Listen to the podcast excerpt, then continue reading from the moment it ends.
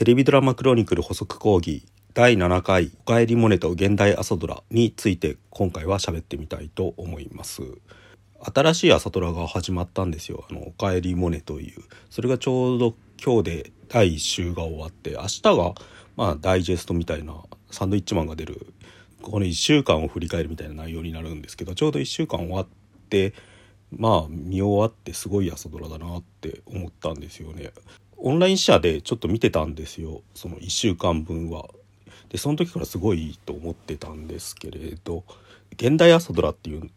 定義をちょっと考えてみたんですよね。まあ単純に言ってしまうと現代を舞台にした朝ドラ連続テレビ小説ってことなんですけれどテレビドラマクロニクルではあのその後の「あまちゃん」っていうショーがありまして「あまちゃん」以降の朝ドラがどうなったかについて結構簡単にまとめてるんですよ。でそこで書いたのが現代朝ドラの受難みたいなことと金過去を振り返ったなんか女性実業家とかの偉人ものが増えてるみたいな書き方をしたんですよね。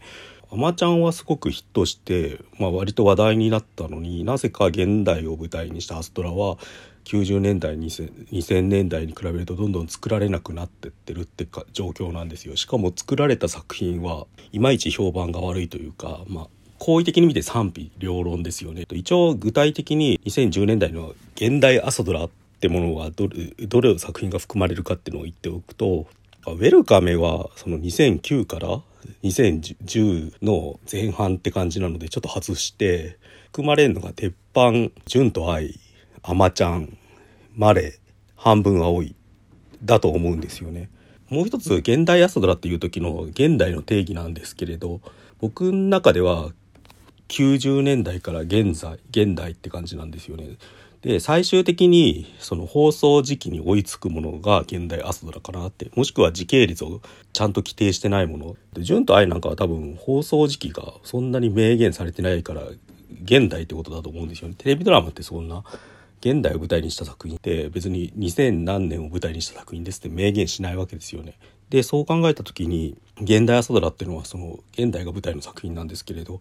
ちょっと増えてるもので言うと、まあ、うま割と生まれた時から始まって金過去から始まって麻雀とかマレとかそうなんですけれどそれで最終的に現代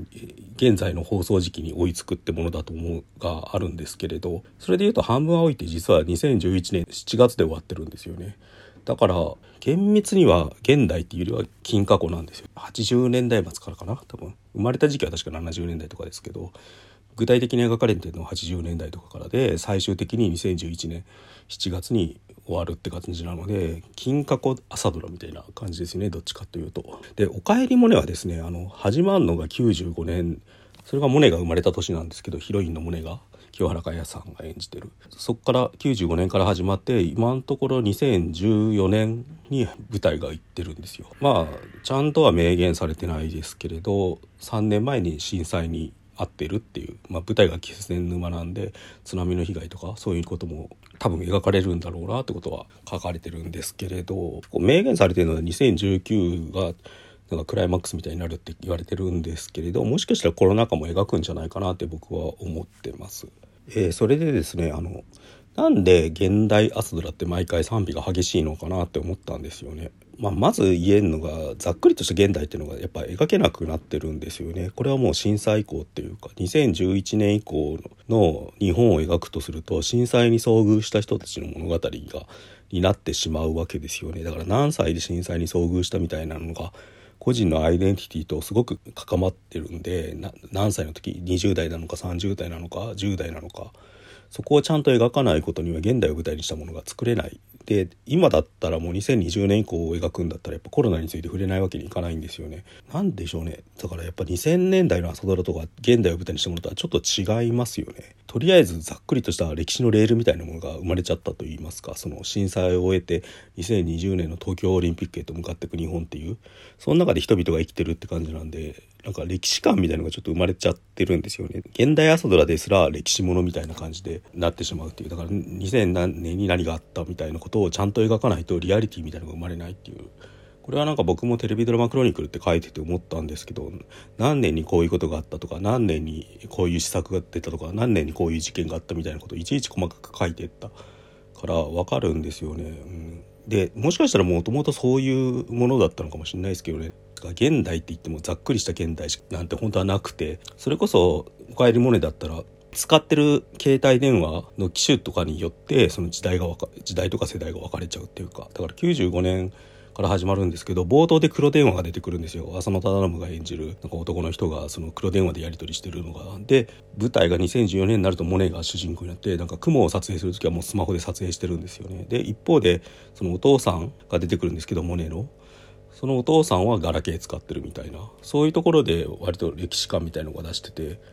まあだから後で話すんですけど「おかえりモネ」はその辺がすごく丁寧に作られてて天気とかもそうなんですけど自分を取り巻く環境とか風景がどういうものかっていうのをすごくちゃんと作ってるなっていうのが第一印象ですよね。そういうだから僕がクロニクルテレビドラマクロニクルって題材で書いたからってわけじゃないんですけど未来の年表っていう本がありましてその人口減少に向かっていく日本の歴史2020年こうなるとか2030年こうなるとか2045年がこうなるとかだから AI とかでもシンギュラリティがどうみたいな話ってあったじゃないですか何年か前に。あと落合陽一さんがその2020年以降の日本はこうなるみたいな本を書いてて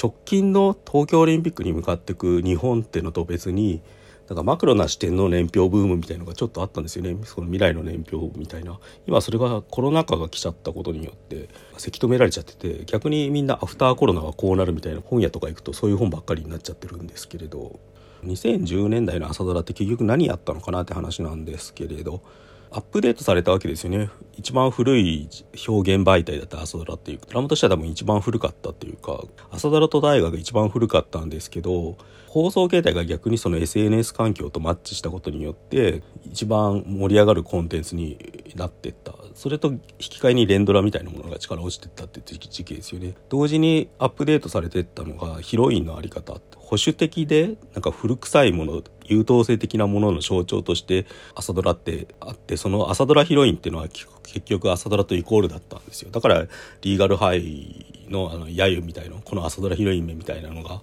成立したんですけれどでもそういうふうに言ってる当の朝ドラ自体がヒロインの在り方をどんどん変えてったわけですね。まあバリエーションを増やしていったとも言えるしより現代的なものに近づけていったっていう言い方もできるっていうか。もちろんそのなんか苦闘っていうんですか？はずっとあったんですけれどヒラリとかあの辺から。ずっとあるにはあったんですけど特に2010年代になって加速したって感じはしますよね。その時に結構路悪的なアンチ朝ドラみたいなスタイルを作っちゃったものがいくつかあってそれが多分純と愛とかなんかマレとかと半分青いとかになってしまうと思うんですよね。書いてる人がどんくらい意識してたか分かんないですけど保守的な朝ドラ史観みたいなものに対して新しいヒロイン像をぶつけた時になんかコンフリクトが起きたっていうかそのことによって朝ドラ批評にもなったしある種の破壊にもなったっていう。特に純と愛ってそれが顕著だったと思うんであの辺でやっぱり破壊しがいがあるジャンルだったって言いますか。だからその辺は結構ディズニーと似てますよね。ディズニーアニメと。だから「アナと雪の女王」以降そのディズニーアニメのヒロインもプリンセスもどんどんアップデートされていって現代的なものに近づいていったっていうか自立した強いヒロインみたいな自立した強い女性像みたいなものを打ち出していくようになっていったし自由に恋愛もするようになったしなんなら結婚もしなくてもいいようになったっていう現代的な方に寄せてったっていうだからそれが良妻賢母みたいなヒロイン像を壊してったとも言えるっていうかでそれをやる時にですね現代ものでやるとやっぱり批判が多いし衝突があるんですよだから過去にそういう昭和とかの時代に活躍した女性の作家とか実業家みたいな人を主人公にして最初からレールを引て引くといいますかなんかあらかじめ成功が決まってる人を主人公にすることによってストレスがないようにしていくみたいなやり方ですよね。うん、やっぱりなんだかんだ言ってなんか現代で女性ヒロインを描くっていうのはまだ課題があるような気がしますよねだからこそ今放送してる坂本雄二は大豆田十和子と3人の元夫で主人公を女社長にしてるんだと思うんですけれど、うん、